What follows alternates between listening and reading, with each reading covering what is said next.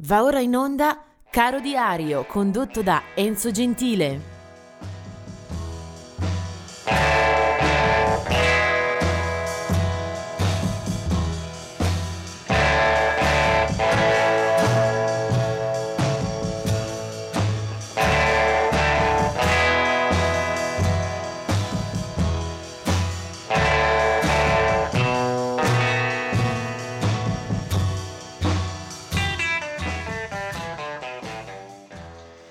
Siamo arrivati al 25 di novembre. Vediamo subito un poker eh, di musicisti che ci lasciano in questa giornata. Il 1970 quando se ne va uno dei capofila, uno dei maestri del free jazz, Albert Eiler. Nel 93 eh, invece, quindi 23 anni dopo se ne va un altro Albert, questa volta maestro della chitarra blues, Albert Collins. 1997 Barbara, voce e volto e spirito eh, sempre vivo all'interno della canzone d'autore, della canzone d'arte francese. Mentre del 2007 è la morte di Kevin Dubrow, eh, dei duri, durissimi Quiet Riot. Vediamo invece qualche data di nascita. È del 1914 eh, la nascita di eh, Eddie Boyd, eh, americano del Mississippi, eh, specialista e grande testimone del blues eh, come cantante, autore e pianista eh, Eddie Boyd eh, ha una eh, lunga carriera, eh, era il cugino di Muddy Waters, registra molti dischi anche con eh, la Chess Records, che ovviamente è la casa eh, più importante in questo campo. Poi, oltre a tanti dischi, si trasferirà eh, per lunghe tournée in Europa fino a stabilirsi a Helsinki dove muore nel 1994.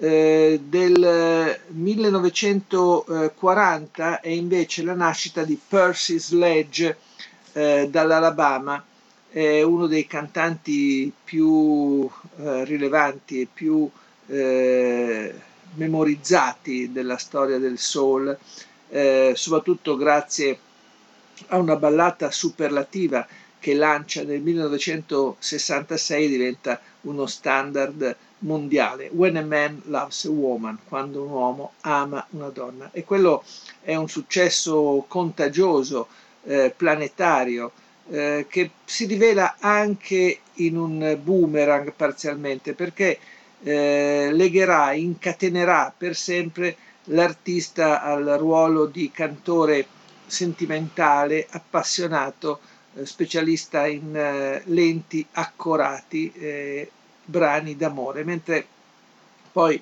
la sua storia eh, dirà anche eh, dell'altro. Percy Sledge.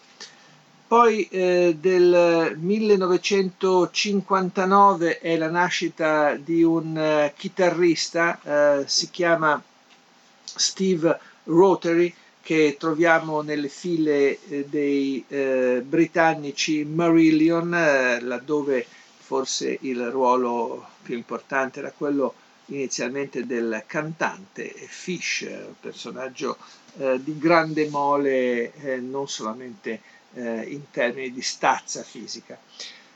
poi del 1960 invece è la nascita di Amy Grant, Amy Grant appunto del 1960 è una cantante che ha sviluppato il meglio di sé tra fine anni 70 primi 80 eh, la si ricorda molto anche per eh, la militanza all'interno della canzone cristiana eh, del 1966 è Stacy Lottiso che invece eh, attiene al mondo della eh, black music.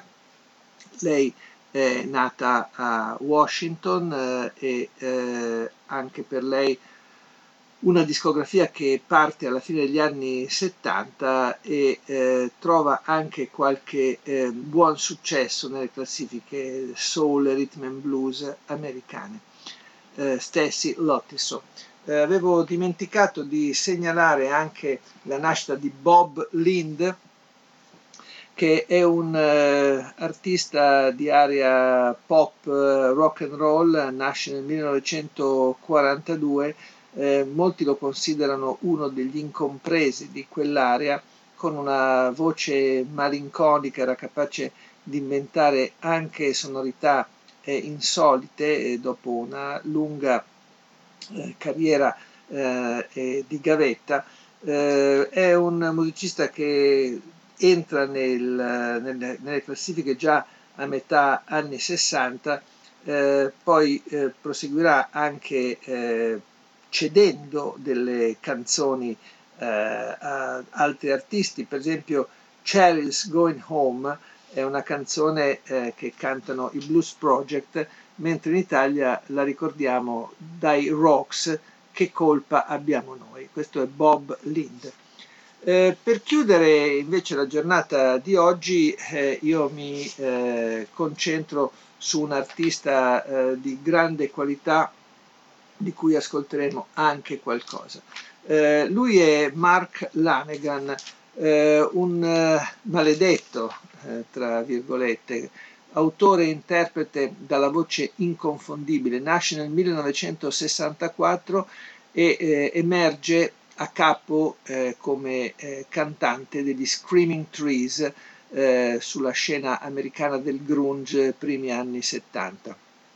Anche se eh, il meglio della sua carriera giungerà eh, un po' eh, in parallelo grazie ad alcuni dischi eh, da solista veramente eccellenti.